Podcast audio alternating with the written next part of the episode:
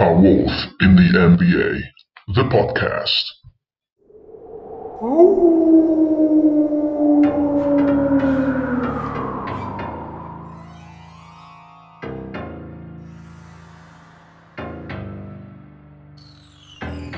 Ciao ragazzi e benvenuti a una nuova puntata di A Wolf in the NBA, il podcast italiano dei Minnesota Timberwolves. Io sono Fra e vi sto parlando tra l'altro con eh, un nuovo microfono, spero che la qualità audio si senta che è decisamente migliorata. Me l'hanno regalato i miei amici giusto ieri sera, sono stra contento di poter migliorare l'audio del mio podcast, quindi se mi state ascoltando adesso amici un bacione e grazie mille, sentivo un po' Salvini con quello un bacione. E finalmente, tra l'altro, giusto oggi, mentre sto registrando, i Wolves hanno registrato una W inaspettata. Tra l'altro, vi giuro perché contro Cleveland stanotte abbiamo vinto e io ho passato le ultime sette partite dicendomi non voglio spoilerarmi il risultato la mattina le guarderò le partite nel pomeriggio non apro Twitter non apro Instagram non apro NBA Religion non apro niente non voglio saperlo e mi sono sorbito sette sconfitte di fila o quello che è. Oggi ho visto i primi due quarti della partita stamattina tra le 6 e le 7 e ho detto vabbè ho capito. Siamo, siamo, cioè sì non erano messi male alla fine del secondo tempo, nel secondo quarto però mh, mm, ho detto vabbè posso anche spoilerarmi perché tanto sarà di sicuro una sconfitta e invece vedo 108 a 102 mi pare sia finita. Quindi ovviamente l'unica volta che, no, che mi spoilerò il risultato, mi spoilerò il risultato di una vittoria. Però sono, cioè, sono stracontento comunque perché, oddio, stracontento. Sono contento. Con, con Minnesota non è che posso essere super contento di quello che succede. Per carità, sono contento della vittoria, però, però, ho tanto da dire. Ho tanto da dire e, tra l'altro, piccola nota, Alcune cose che dirò oggi le ho anche dette, o meglio, le ho anche scritte nel primo articolo che ho pubblicato ieri per The Shot, che è una delle più recenti testate giornalistiche NBA eh, che ha come direttore Riccardo Pratesi, quindi eh, tanti, so che tanti di voi che mi ascoltano sanno benissimo chi è Pratesi. Eh, sapete che è uno dei miei eh, eroi in termini di giornalismo sportivo eh, di basket e eh, ho iniziato a collaborare con The Shot come eh, community dei Wolves, ho appena pubblicato un, un articolo in cui an- vado proprio a dire, eh, a parlare esattamente di quello di cui parlerò oggi, cioè come stanno andando i Wolves in questo momento e um, quindi se volete andare a leggerlo e a farmi un commento mi farebbe super piacere. E di che cosa parliamo oggi? Ho scelto il titolo Tre luci e tre ombre perché oggi voglio parlare di quelli che secondo me sono i tre grandi pilastri della vergogna dei Wolves in questo momento e tre invece pilastri della speranza che secondo me possono dare almeno diciamo un motivo per continuare a guardare le partite di questi Wolves e sperare che prima o poi qualcosa cambi. È anche vero che ormai siamo a 17 gare, forse addirittura 18, adesso mi sfugge, e non sta andando bene, decisamente, 18 mi sa, però la stagione ancora è lunga e mi auguro, cioè, cazzo, comunque Carl Anthony Towns non è... non è riuscito a giocare più di due partite di fila questa stagione, quindi mi auguro bene che abbiamo dato in termini di sfiga e che quando Towns rientrerà, qualsiasi sia la, la, data, mi auguro bene che da quel momento in poi Towns possa continuare a rimanere sul parquet fino alla fine della stagione. Non si sa mai, perché con questo Covid non si sa mai, ma speriamo e diciamo che ho ancora un minimo, proprio una briciola di speranza che questa stagione possa essere in qualche modo salvata. Dunque, perché tra l'altro sto citando Towns? Perché, come peraltro detto anche in quell'articolo, ho ancora un briciolo di speranza che il ritorno di Towns possa cambiare le cose. Non sono sicurissimo. È, diciamo, probabile che le cose andranno meglio una volta che Towns rientrerà, ma devono necessariamente cambiare anche altre cose. Towns non può fare il miracolo, diciamo. E secondo me queste cose che devono essere cambiate sono legate per l'appunto ai tre grandi pilastri della vergogna di cui dicevo prima, in ordine di gravità. Ricky Rubio, D'Angelo Russell, Ryan Saunders. Prima di affrontare comunque l'argomento, eh, le tre luci e le tre ombre, come sempre i risultati da quando ci siamo lasciati l'ultima volta. Il 20 gennaio i Wolves hanno affrontato i Magic, famosa partita, e abbiamo perso 96-97 con un buzzer beater di Cole Anthony e ben due timeout inutilizzati di Ryan. E qui scusate, prima di continuare con i risultati, un piccolo aneddoto. Quella mattina io avevo due ore libere a scuola, quindi mi, ovviamente mi sono messo a guardare la partita. Ed ero arrivato tipo a, alla fine del secondo quarto o a metà del terzo. E durante l'intervallo incrocio un mio studente baschettaro che sa benissimo che tifo i Wolves. Lo incrocio e gli faccio: Eh, sto guardando la partita. No, vedo che Minnesota oggi se la cavano bene, sono messi bene. Guarda, mi fa: Ah, quindi lei non sa. Ovviamente, dopo avergli tirato le orecchie per avermi spoilerato il risultato perché ho capito che avremmo perso, ho detto: Vabbè, almeno se non altro sono pronto. E ho continuato a guardare la partita sapendo che i Wolves avrebbero perso. Poi ho capito come mai mi ha detto, ah, quindi lei non sa. Perché più i minuti passavano e più ci si avvicinava allo zero del quarto quarto, mi dicevo come cazzo hanno fatto a perderla, che penso che probabilmente fino a un minuto e mezzo eravamo in vantaggio, non mi sarei aspettato il buzzer beater, quindi è una sconfitta che anche ora se ci ripenso mi incazzo come una iena.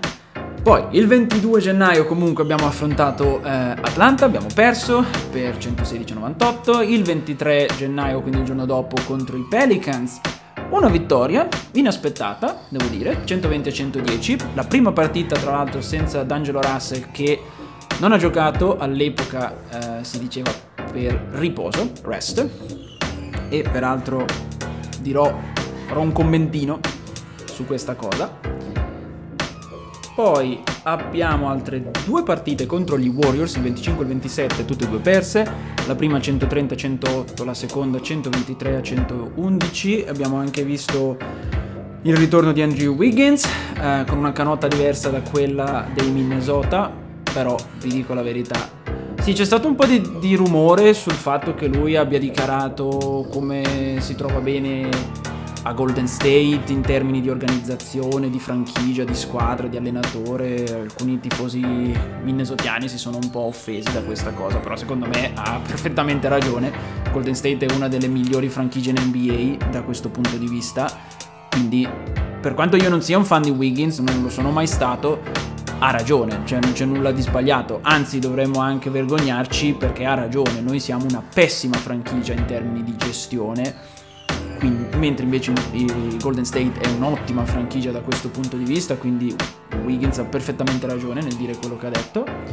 Il 29 gennaio contro Philadelphia siamo stati maltrattati da Embiid, abbiamo perso 118-94 e poi eh, ieri notte, il 31 gennaio, contro i Cavaliers abbiamo vinto per 109-104.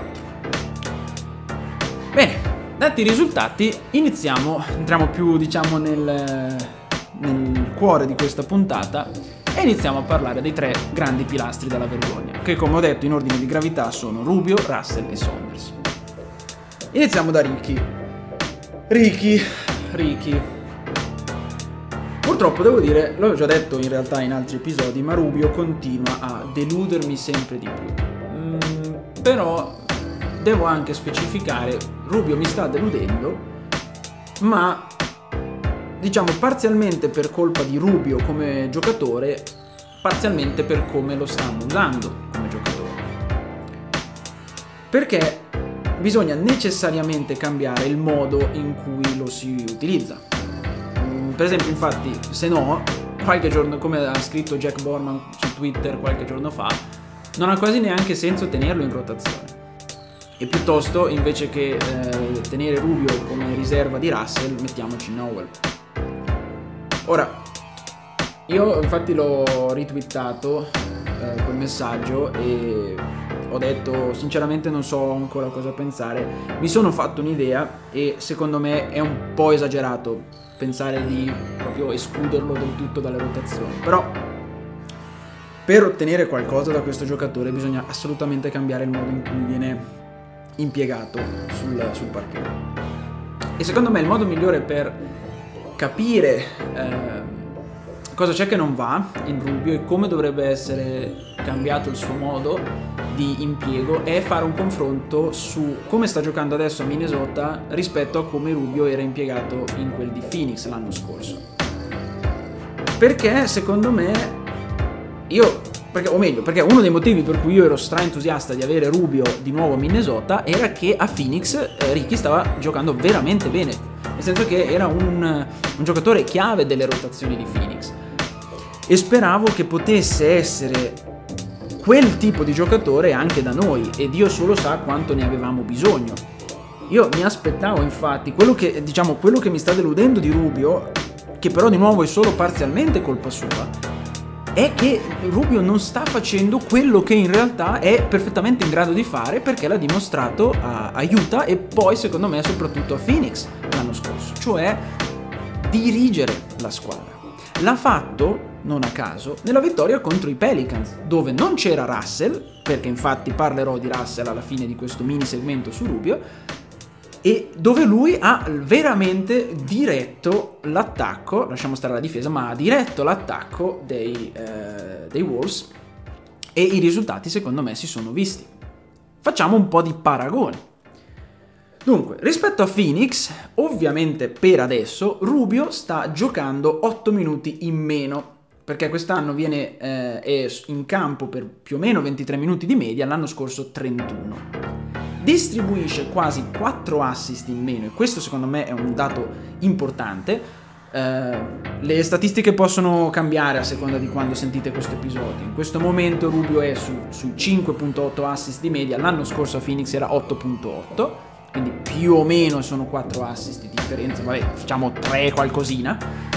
Prova molti meno tiri, praticamente la metà, e anche questo secondo me è un fattore grave perché ne prova 5.9 contro 10.6 e di conseguenza produce la metà dei punti rispetto all'anno scorso, solo 6 contro 13. Però dal punto di vista diciamo dei tiri voglio già dire un paio di cosine. Secondo me Rubio dovrebbe prendersi più tiri. L'anno scorso ne prendeva quasi praticamente 11, quest'anno ne prende 6 Secondo me Rubio dovrebbe prendersi molto più tiri. Io le sto guardando praticamente tutte le, le partite di Minnesota, forse mi manca un quarto della partita contro eh, la seconda partita contro i Warriors. Le sto guardando tutte e tantissime volte, ma vi giuro, tantissime volte sembra che a Rubio gli abbiano detto tu non puoi tirare, specialmente qualche partita fa. Ultimamente è un po' cambiata la situazione, ma sicuramente fino a qualche partita fa sembrava che a Rubio gli avessero detto tu la palla non devi provare a tirarla, la devi solamente passare. Perché io ho in mente intere azioni di Rubio che arriva sotto canestro o comunque si mette in una posizione tutto sommato comoda per provare il tiro e la passa necessariamente, come se fosse veramente obbligato. Secondo me invece Rubio per essere utile, soprattutto in quei momenti in cui purtroppo condivide il parquet con Russell, Rubio deve assolutamente prendersi dei tiri. Da un lato quindi deve prendersi dei tiri. Dall'altro bisogna dire che comunque Rubio non è un gran tiratore, ha una percentuale di realizzazione del 34.7%, però soprattutto che è una cosa grave, McInnes, che se vi ricordate l'ho citato un paio di episodi fa, che eh, su Cani Supus sta proseguendo quella rubrica in cui lui analizza 9 partite alla volta eh, quello che succede nei Wolves, ha pubblicato la seconda parte ieri, ho appena finito di leggere l'articolo, e eh, McInnes eh, riporta che Rubio realizza solo il 29% dei tiri non difesi, cioè quei tiri in cui il difensore è almeno, mi pare, eh, tipo 4 piedi di distanza, mi pare 4 piedi di distanza, quindi un metro e qualcosina di distanza. Quindi comunque dei tiri diciamo proprio mh, mm, non difesi, cioè aperti e lui ne realizza solamente il 29%, un po' pochino per un giocatore di basket. Quindi, per riassumere, secondo me Rubio dovrebbe prendersi più tiri, però non è che mi aspetto da lui cifre alla Steve Kerr, eh, alla Steve Kerr o a, alla Steph Curry. Cioè, ok, non è un gran realizzatore, ma rimane che secondo me dovrebbe prendersene di più. Um, però in realtà più che prendersi più tiri io vorrei veramente vederlo molto più coinvolto nei giochi di squadra. E mm, le statistiche peraltro mi danno ragione perché se l'anno scorso Rubio era direttamente coinvolto nel 20.4% di tutte le azioni di Phoenix quest'anno è coinvolto solamente nel 16% delle azioni quando ovviamente è in campo dei Wolves per fare un paragone, Dilo invece è coinvolto nel 30% delle azioni eh, dei Wolves quando si trova in campo. Quindi Dilo 30%, eh, Rubio il 16%. Secondo me questo dato dà un po' l'idea della gravità, cioè Rubio è stato preso per essere il generale in campo che dovrebbe dirigere l'offensiva degli Wolves ed è utilizzato, cioè coinvolto solo nel 16% delle azioni quando è in campo. Cioè, praticamente vuol dire che 9 azioni su 10 quando Rubio è in campo non coinvolgono Rubio. 9 su 10 quasi, un pochino meno, ma è grave. Cioè, è grave nel senso che noi abbiamo preso Rubio perché guidasse la carica e lui praticamente non lo fa mai. Rubio invece 3 azioni su 10 lui in qualche modo è coinvolto. E questo infatti dimostra come mai Rubio ha così pochi assist. Questo deve assolutamente cambiare, cioè deve cambiare lui in campo che deve effettivamente magari eh, capire meglio qual è il suo ruolo e sinceramente, eh, Ricky, svegliati poi fuori perché comunque sono già passate 18 partite, sarebbe poi anche il caso che tu ormai abbia in mente come giocano i tuoi compagni, abbia in mente ormai come poterli aiutare, però c'è dubbio. Il problema è che non, diciamo, le direttive dall'alto non vanno a suo favore, nel senso che Saunders, secondo me, lo, Saunders e lo staff non lo stanno giocando nel modo giusto. Però, però, Rubio in particolare è super inutile, quasi deleterio, tenerlo in campo quando lo Uh, condivide con Russell. E passiamo adesso infatti al secondo pilastro della vergogna, cioè D'Angelo Russell. E io non uso mezzi termini perché io odio Russell. Non mi è mai piaciuto come giocatore, l'ho anche già detto in altri contesti. A me non piace per un cazzo, non mi piace come stile di gioco, non mi piace come persona. Mm, odio come sta giocando in questo momento e non è un caso, secondo me, che le ultime due vittorie non siano state associate a lui i Pelicans lui addirittura manco giocava e questa notte nella vittoria contro i Cavs l'eroe della serata non è D'Angelo Russell ma è Anthony Edwards.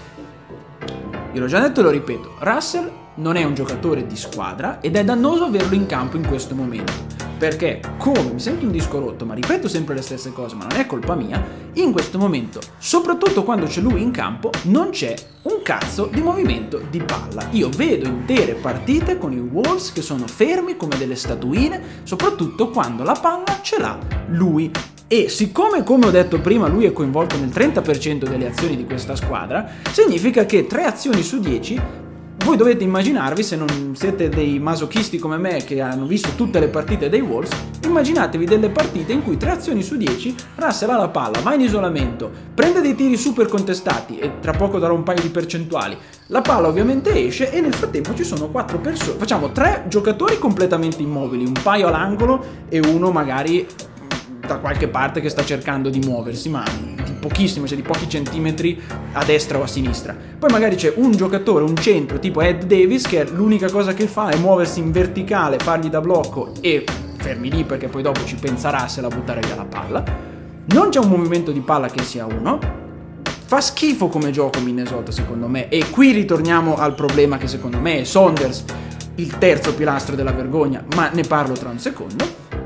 E quindi per quelli che mi diranno tra poco, eh ma Russell però eh, eh, statisticamente produce 5.4 assist di media. Sì, non me ne frega un cazzo perché quegli assist lì derivano dal fatto che la palla l'ha quasi sempre in mano prima lui rispetto a, agli altri che non ha una vera capacità di collaborazione. Non è un leader, Russell non è in grado di collaborare, Russell non è in grado di, di ehm, come posso dire, di far migliorare i propri compagni. Russell prende la palla e prova a tirare, perché questo è quello che fa si prende dei tiri, tra l'altro, iper contestati. Io ogni volta che vedo Russell giocare, quando si mette in testa di fare i tiri da solo, cioè di provare a far punti da solo, mi incazzo 9 volte su 10. Anche perché, giusto per dirvi una percentuale, no? Cioè, nel 24% dei suoi tiri da 2, quindi praticamente 1 su 4, e Russell prova per la maggioranza dei tiri da 2, o comunque ne prova tanti, ha un difensore molto attaccato a lui. Queste sono delle statistiche dei, de, dal sito della NBA. Cioè il 24% dei suoi tiri è praticamente vuol dire super contestato. Ok? Poi, alcuni mi possono dire, eh ma però eh, Russell è il leader per punti. Sì, sì, va bene, ok, è uno dei migliori realizzatori della squadra, però con una pessima efficienza al tiro. Russell ha sì 20 punti di media, peccato però che prova 17 tiri a partita, ne realizza solamente 7.2 di media, quindi ha un'efficienza del 42.3%. Ora, Nowell, che secondo me sta facendo benissimo questa notte, secondo me ad esempio contro Cleveland ha giocato molto bene, ha una media di 9.2 punti, però prova solamente 7.2 tiri a partita e ne realizza 3.4, quindi ha un'efficienza del 47.2%, Russell del 42% e Noah sta giocando la metà dei minuti di Russell. Ora voi mi potete dire, eh appunto, la metà dei minuti. Va bene, allora per dire, a parità di minuti praticamente, perché entrambi giocano sui 30 minuti ogni partita, Beasley è il miglior realizzatore in questo momento con 20.2 punti di media, ne prova 16.4 di tiri, ma ne realizza 7.4, quindi ha un'efficienza del 45%. Quindi, se la vostra difesa di Russell è eh ma Russell fa un sacco di punti, io vi dico, Beasley ne fa di più di lui con più efficienza di lui. Perciò se la difesa di Russell è fa un sacco di punti, è una difesa del cazzo, perché Beasley ne fa più di lui e li fa meglio di lui. E già che sto parlando di Beasley, fatemi fare un commentino. Perché Dane Moore, pod, in uno dei suoi episodi del podcast, ha fatto notare una cosa, secondo me, tristemente vera, cioè che Malik ha spessissimo un atteggiamento sbagliato. Cioè fa un po' tanto la vittima, spesso e volentieri, eh, e cioè è un po' una testa di cazzo comunque Beasley, eh, questo già si sapeva prima. Ha un po' questo atteggiamento vittimistico e soprattutto è un orgoglioso perché Moore eh, raccontava l'episodio contro Orlando Cole Anthony doveva essere difeso da Beasley nell'ultimissima azione, quella in cui lui poi ha fatto il buzzer beater. E eh, Saunders e non mi ricordo chi Vanderpool credo, gli avevano fatto cenno a Beasley di tornare in difesa subito, perché Beasley era nella nostra metà, era nella metacampo avversaria quando invece era necessario che lui fosse in difesa proprio per evitare situazioni in cui Orlando eh, avesse lanciato un giocatore all'attacco per tentare esattamente quello che è successo, cioè un buzzer beater. Quando Beasley si è accorto che lo stavano richiamando, invece di scaraventarsi di là e cercare di difendere, ha minimizzato la cosa e ha praticamente saltellato verso la nostra metacampo e ovviamente quindi non è servito a niente perché dopo Cole Anthony era libero e ha fatto il buzzer beater che ha fatto. Ecco, quell'atteggiamento lì non va assolutamente bene, ok? Perché era un, un palese errore di Beasley e la sua reazione è stata quella di praticamente far finta di niente e cercare di difendersi. Ora, secondo me l'errore più grande in quella partita è Sondes, li ha fatti lui. Però questo atteggiamento di Beasley vi dice il tipo di, di, di gioco. E anche nella vittoria contro, mi pare i Pelicans fosse, Beasley aveva realizzato un sacco di punti, avevano vinto e Beasley è uscito dal campo col musone perché, a quanto pare, a detta lui, non era stato considerato abbastanza. Ecco, questo atteggiamento non va assolutamente bene. Dall'altra però devo dire una cosa, un pochino c'ha ragione, perché io sto guardando di nuovo tutte le partite, oh, spessissimo Beasley è abbastanza libero dall'angolo per una tripla e non gli passano la palla. E lui da lì le tira con il 41%, quindi un'ottima percentuale eh, dal, dal tiro da tre. Secondo me qui c'è un po' il problema, diciamo che la verità sta un po' nel mezzo. Beasley secondo me è effettivamente un po' ignorato e spessissimo secondo me la palla dovrebbero dargliela a Beasley e invece ce la Russell però dall'altra Beasley non è bravissimo secondo me a venire a prendersela. O almeno comunque non lo sta facendo in questo stile di gioco. Forse quindi è anche colpa di eh, come posso dire di, di Saunders che dovrebbe diciamo cambiare un po' lo stile per dare più spazio a Beasley. Però lui spesso e volentieri sta un po' troppo fermo. Però, chiuso parentesi su, su Beasley, fatemi finire di ragionare su Russell, perché eh, un altro grande, grande, grande problema è che Russell non è un buon giocatore senza palla. Quindi non solo lui si prende dei tiri contestati, non aiuta la squadra, ma se non ha la palla è un pessimo giocatore. Anche qui vi do un paio di statistiche. Solo il 24% dei suoi tiri da 2 viene da un assist e da 3 quasi il 40%, quindi già da 3 più o meno bene. Da 2 invece vuol dire che quasi mai eh, lui segna su assist, vuol dire che lui quasi tutti quanti i suoi tiri da 2 sono con lui che ha la palla. Per fare di nuovo un paragone, Steph Curry, che è un ottimo giocatore senza palla, uno dei migliori, cioè che sa muoversi sul parquet senza palla per crearsi dei tiri, ha da 2 il 35% dei tiri segnati su assist e da 3 il 58.4%. Ora va bene che Curry è un ottimo tiratore da 3, ma avere il 58.4% vuol dire che più della metà dei suoi tiri da 3 derivano da qualcuno che gli ha passato la palla, significa che Kerry sa muoversi, vuol dire che Kerry sa spostarsi senza palla sul parquet, portarsi in, un, in una posizione in cui probabilmente massimizza le probabilità di buttarla giù e gliela passano. Russell invece questa cosa non la sa fare. Ma tutto questo mi porta al terzo pilastro della vergogna, ossia Ryan Saunders, che in ordine di gravità, secondo me, è il peggiore dei peggiori che c'è in questo momento a Minnesota. Perché mi dispiace, io ho difeso, difeso no, ma ho cercato di essere gentile e comprensivo con Saunders fino a questo momento, ma adesso basta perché secondo me Saunders è il cancro che c'è nella franchigia di Minnesota in questo momento. Mi dispiace, per me Ryan è un'ottima persona, almeno quello che sento mi fa pensare che è un'ottima persona, ma è un, un allenatore di merda. Perché le sconfitte sono a causa sua. E l'ha messa eh, bene in un tweet Jake, eh, Jake Painting di eh, Paint Points, che è uno dei podcast dei Wolves che seguo. Ha, ha twittato, mettiamola così, i Wolves perdono male per i giocatori ma fanno così schifo per via dell'allenatore. Ecco, questo secondo me meno di 140 caratteri descrive esattamente qual è il problema. Perché è vero che i nostri giocatori giocano, sono dei giocatori che fanno abbastanza schifo. Verissimo. E i Wolves giocano veramente male, ci sono alcuni di loro che sono un dolore agli occhi. Ad esempio, io non so cosa ne pensate voi, ma a me Davis fa cagare. E io ogni volta che Davis è sul parquet alzo le mani, mi metto le mani nei capelli e dico, oh Dio mio, cosa mi succederà, cosa dovrò vedere, perché è imbarazzante secondo me quel giocatore. Io non riesco a capire come facciamo a dargli 5 milioni a uno così. Magari voi siete dei fan di Davis, nel caso fatemi sapere. Però comunque, anche se, anche se abbiamo una squadra di pippe, c'è da dire che il nostro allenatore è peggio di loro. Secondo, e ci sono secondo me tanti, tanti motivi per cui dico questa cosa. Quindi io adesso ve li spiego, poi voi fatemi sapere. Allora, per esempio, il motivo principale, in breve, è che l'allenatore deve governare la squadra. Ok? Quello che stiamo vedendo quindi è il risultato di una delle due opzioni. O i giocatori fanno quello che gli sta dicendo Ryan e quindi Ryan è un coglione perché i suoi giochi fanno schifo, per esempio zero passaggio di palla, Oppure i giocatori fanno quel che vogliono e quindi Ryan è un coglione comunque perché non sa imporsi. Delle due l'una, o peggio anche e probabilmente addirittura entrambe. Vi faccio un esempio, ok? Il tiro da tre, ok, di Josh Okogi. Cioè, nella partita contro... cos'è che era l'ultima che abbiamo giocato? Uh, contro Philadelphia, ecco qua.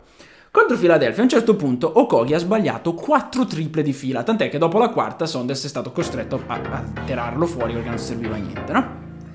E nel post partita uh, Dane Moore ci ha fatto sentire una clip di, di Saunders che dice io non dirò mai a un mio giocatore di non tirare.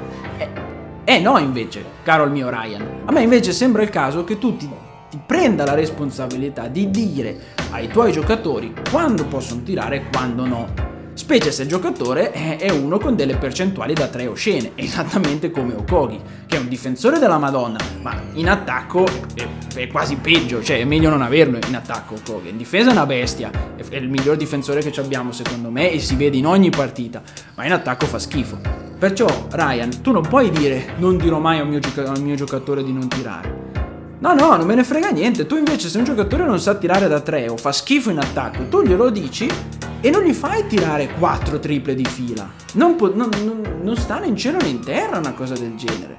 Non è possibile, proprio, non è possibile. Cioè, tra l'altro, anche qui, Dave Moore riassume bene questa situazione. Dall'angolo Kogi quest'anno segna il 33% delle sue triple, che non è che sia granché come percentuale, ma in carriera da tutte le altre parti dell'arco lo segna, segna le triple con il 24%. Eh, allora vi verrebbe da dire, ok, allora se proprio devo far tirare una tripla o Kogi, se, se solo il 24% delle triple entra da tutte le altre zone dell'arco e solo nell'angolo ha una percentuale migliore col 33%, cercherò di fargli prendere il maggior numero di triple tentate dall'angolo. Giusto? Sbagliato perché solamente un terzo eh, delle sue triple vengono provate dall'angolo. Ecco, questo ad esempio è un, un problema di gestione. Cioè, tu vuoi veramente continuare a dire io non dirò mai a un mio giocatore di non tirare? Va bene Saunders, fai un po' come cazzo vuoi, però allora mi fai la cortesia di mettere un giocatore come Okogi in cui tu gli fai prendere le triple dall'angolo, non dal resto e non dove capita capita. E comunque ma sarebbe, è comunque sbagliato fargliele provare 4 di fila, perché vi giuro ne ha provate 4 di fila. Poi, Saunders è secondo me, ma non solo secondo me, proprio statisticamente è pessimo nella gestione dei terzi quarti. E lo dice anche Jack Borman, ci siamo arrivati insieme nello stesso giorno peraltro, perché stavo guardando la partita contro fila e a metà del terzo quarto che stavano facendo straschifo dico cazzo ma è possibile che noi nel terzo quarto siamo sempre, cioè magari sopravviviamo, stiamo a galla, a galla nella prima metà, poi dopo il terzo quarto collassiamo. E allora sono andato a vedere e eh, nello stesso giorno anche Jack Borman ha twittato questa cosa e ho scoperto che i Minnesota sono i peggiori nella lega in termini di points differential nel terzo quarto. Cioè, ehm, siamo, se- siamo i peggiori nella differenza che c'è tra i punti che subiamo e i punti che facciamo. No? E io infatti sono andato a prendermi la differenza di punti in tutti i quattro quarti di tutte le partite che abbiamo fatto ed effettivamente nelle partite che perdiamo, nel terzo quarto di media realizziamo 5 punti in meno rispetto agli avversari. Ed è il peggior quarto in termini di differenza di punti, seguito a ruota dal primo perché ne, eh, c'è una differenza di 4 punti, ne realizziamo 4 punti di media in meno rispetto agli avversari. Questo secondo me è un altro problema di, Russ, eh, di Russell, scusate, di, di Saunders. Cioè, è un allenatore che n- non sa gestire una partita, non sa fare le dovute modifiche all'intervallo. Perché è un allenatore che non sa allenare. Tutto lì, cioè, eh, non è un, un buon allenatore. Non cioè, non è che ci si può girare tanto intorno. Non è un buon allenatore. Punto. E poi comunque, e l'ultima cosa che, diciamo, che voglio dire su, su, Saunders è l'episodio di Russell che ho anticipato eh, prima quando dicevo dei risultati. Perché... Um, cioè, quell'episodio è, è, un pochino passato, um, diciamo, sotto po' così, no? Cioè, non è che ne, la gente non ne ha tanto parlato, i tifosi non ne hanno tanto parlato. Però John Krasinski invece ne ha parlato nel suo show. E c'ha ragione, cioè, quell'episodio è abbastanza grave come, come è stato gestito. Perché, riassumendo, prima dei Pelicans, i Minnesota dichiarano che Russell sarebbe stato fuori dalla partita, non, eh, non, non avrebbe giocato, e avevano dato come motivazione riposo. Questa cosa aveva fatto scattare un putiferio su Twitter di insulti contro, e critiche contro Russell, anche dal sottoscritto, perché riposo cosa? Che tu dovresti, sei uno, 20 punti comunque li butti giù, per me è deleterio che tu sia in campo, quindi per carità ero anche abbastanza contento che non ci fosse, mm, però in ogni modo mettere riposo mi sembrava proprio un po' una presa per il culo, ve lo dico onestamente. Cioè, riposo cosa? Cos'è, ti devi riprendere perché facciamo troppo schifo?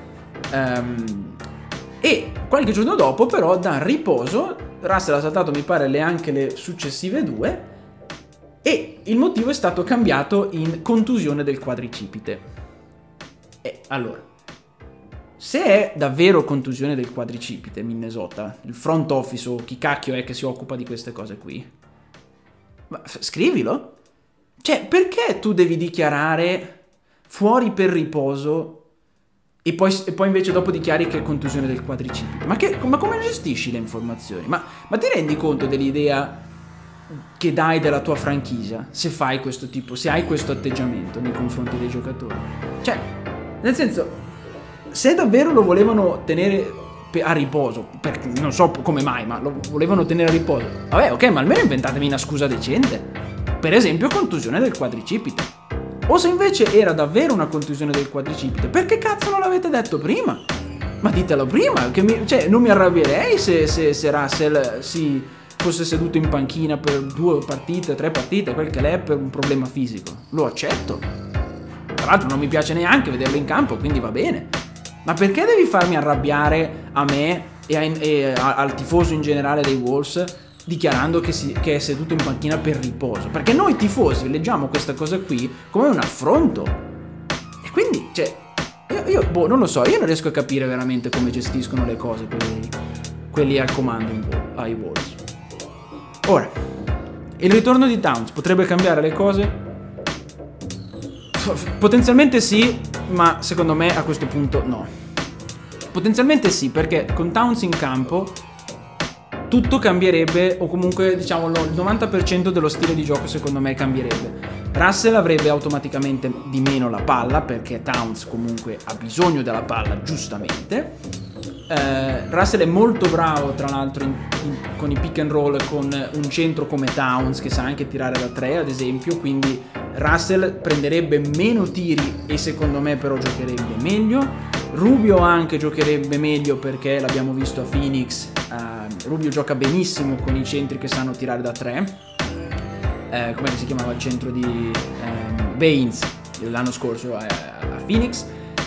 Quindi il rientro di, di, di, Towns secondo me potrebbe essere un'ottima cosa uh, per migliorare questa situazione però perché dico che eh, potrebbe ma non succederà? Perché ritorniamo al problema Saunders. Cioè Saunders dovrebbe prendere le redini e abbiamo capito che non è in grado di farlo. Punto e basta. Cioè, ad esempio, dovrebbe costringere Russell a lasciare la panca. Eh, e la panca, scusate, la palla. Dovrebbe avere il coraggio di dire eh, a, Russell: Non stai guidando le azioni, sei deleterio, stai giocando male, ti stai prendendo tiri contestati, ti tolgo e ti metto in panchina finché non fai quello che ti dico. Ma figurati, Saunders non ha i coglioni per farlo e quindi l'unica speranza è, a questo punto veramente una minima speranza, è che il nuovo Cat, perché Cat è cambiato si è visto adesso, possa dire lui da amico amico a Russell di cambiare atteggiamento, perché finché Russell gioca così secondo me non andiamo da nessuna parte. La puntata è, è lunghissima, quindi eh, farò rapido l'ultimo pezzo anche perché comunque capite bene che le cose positive da dire non sono tantissime, ma ho tre giocatori che voglio citare perché secondo me si stanno rivelando degli ottimi giocatori, Reed, Edwards e McDaniels. Cambiamo un po' tra l'altro, siamo sempre lì a dire di Vanderbilt. Allora, secondo me Naz Reed dovrebbe essere il nostro centro di riserva. Ok, la, la domanda era anche stata fatta e affrontata da Dane Moore e in quell'episodio Moore eh, secondo lui dice che dovrebbe essere Davis il centro di riserva. Io invece dico Naz. E queste sono le mie motivazioni, poi voi ditemi, magari voi preferite Davis. Allora, eh, non solo Naz è simile a Kat come stile di gioco, questo lo ammettono anche Dane e Jack Borman con cui stava facendo l'episodio, eh, e anche come statistiche. Attualmente Naz ha 12.1 punti con il 38.8% dalla lunga distanza, 4.8 rimbalzi e 1.6 stoppati di media. Quindi Nas è efficace in attacco ed efficace in difesa. Ma c'è anche un altro motivo. Eh, come sottolinea Joe eh, Hulbert, che ha fatto un ottimo articolo in cui analizza eh, l'attacco e la difesa dei Wolves qualche giorno fa. Eh, e ehm, Hulbert dice che eh, con Dilo e Davis in campo c'è un bel problema perché siccome Dilo non è una guardia capace di tirare da ogni posizione, cioè da 2 da 3 i tiri liberi, non attira su di sé ehm, tanti difensori in più, oppure, anche se li attira, il giocatore che viene praticamente lasciato smarcato non serve a niente per, ehm, creare diciamo delle opportunità di tiro. Per esempio, quindi, in una situazione di pick and roll con Davis, um, c'è il grande problema che Davis lo, possiamo, lo possono lasciare smarcato le difese e collassare su, su Dilo perché tanto Dilo comunque il tiro lo prende anche se contestato. E Davis non serve a niente in attacco perché secondo me non serve a niente non tira da tre non, non so cosa ci faccia in attacco Davis. E eh, quindi Dilo si ritrova con Davis che gli fa da muro per il pick and roll e fine della storia. Con Nas Reed invece in campo secondo me o uno come Nas quindi Towns che è la versione pro eh, cosa succederebbe?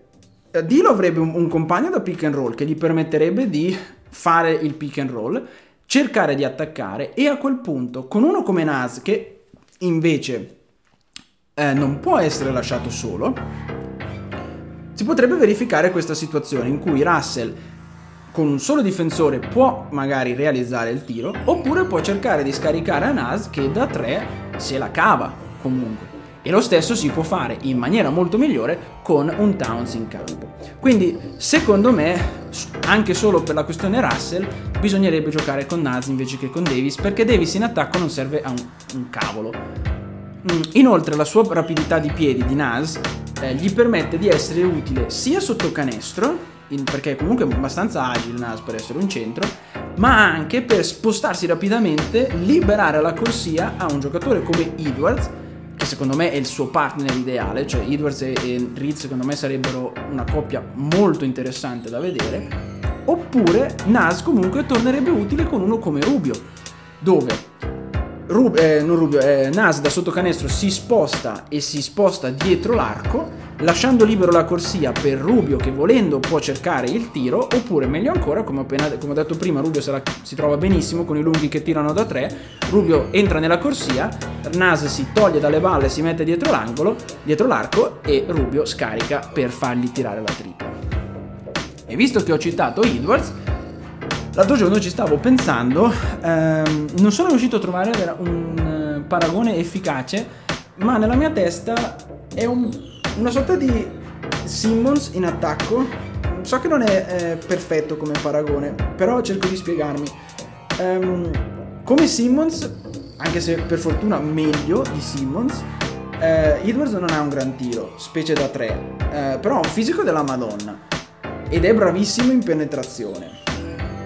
Ora, se Edwards mette su un tiro decente, cosa che ormai con Simmons non si può neanche sperare, e diventa un passatore anche solo mediocre, Edwards secondo me ha un enorme potenziale.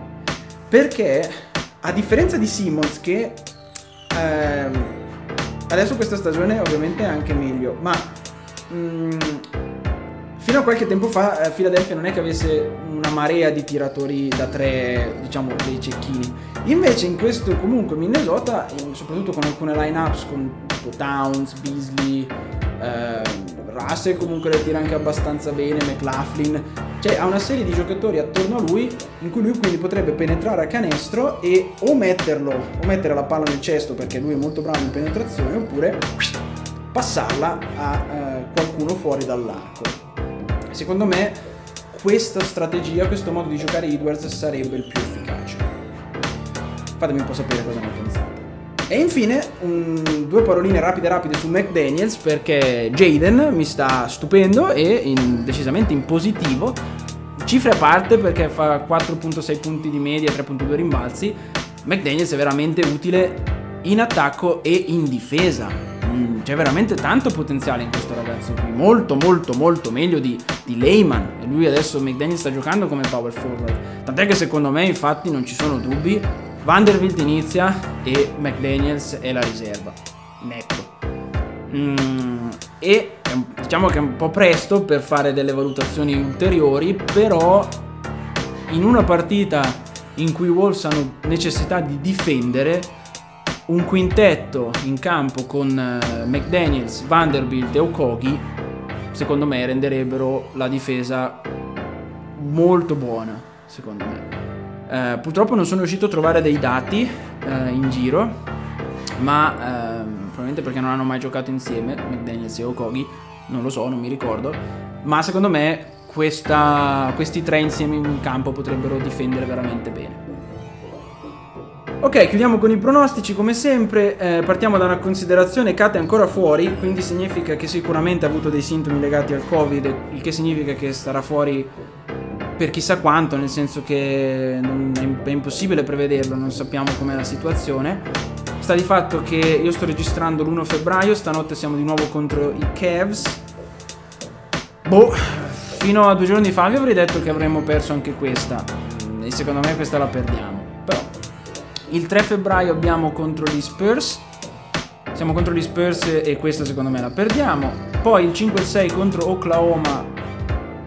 Secondo me queste sono due sconfitte. E l'8 febbraio contro Dallas, che sta attraversando un periodo di merda. Però noi siamo i Wolves, quindi sono piuttosto sicuro che, a meno che non rientri Towns, eh, gli facciamo fare il career high a Doncic che ne butta giù 56 e vince Dallas. Quindi a occhio sparo 5 sconfitte da qui, al 7, da qui all'8 febbraio.